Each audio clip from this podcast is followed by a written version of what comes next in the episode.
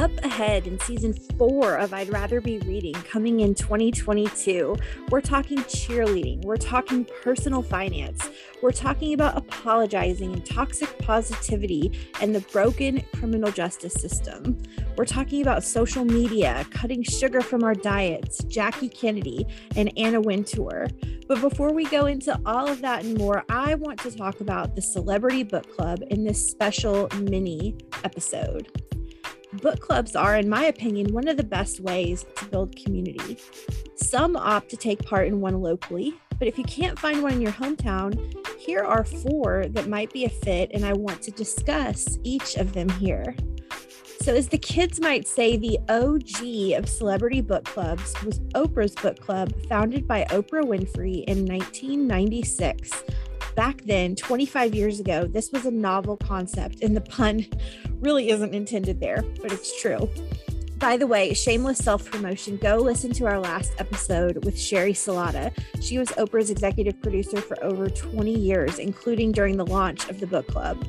Oprah would choose a book, usually a novel, to read and discuss each month during a segment of The Oprah Winfrey Show. Over its 15 year run from 1996 to 2011, when the show ended, the club recommended 70 books. Basically, if Oprah recommended it, be it a book or one of her favorite things, it would become a hit.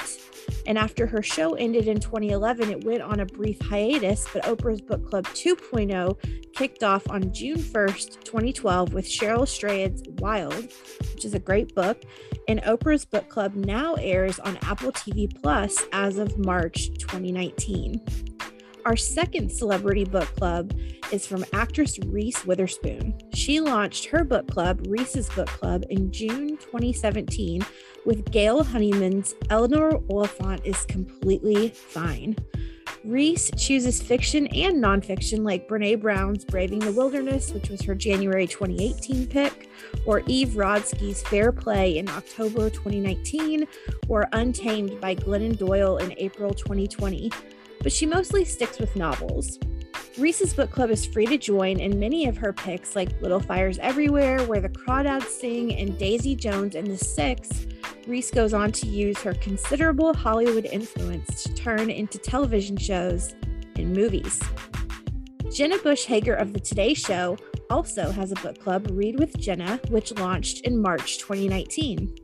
I appreciate Read with Jenna because of the variety of books she chooses, from all different types of fiction to memoirs and books we love on this show, like Margaret Renkl's Late Migrations. She picks mostly current books, but in December 2020 chose Toni Morrison's classic The Bluest Eye. Her December 2021 pick is Bright Burning Things, a novel by Lisa Harding. Jenna doesn't get paid to promote these books just like I don't. She just loves them genuinely, and she has established a solid community through her Today Show viewership. She's also got really good taste and covers a wide swath. Finally, let's jump across the pond to the Duchess of Cornwall's reading room, run by Duchess Camilla, or the woman formerly known as Camilla Parker Bowles. An avid and voracious reader, Camilla has loved books since she was a little girl and hopes to bring others along with her on her reading journey. This launched about a year ago in January 2021. It was inspired by the success of the Duchess's reading list that she shared during lockdown in 2020. The Reading Room offers books by seasons and features key insights from the authors themselves, which of course I love. We do the same thing here.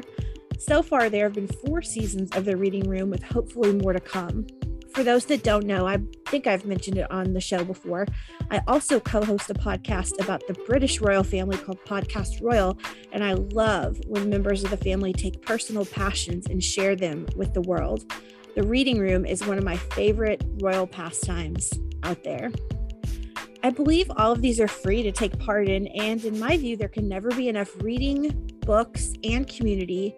So check out all four and let me know which ones you enjoy the most and which titles you gravitate towards most. We'll return very soon with season four. Stay tuned.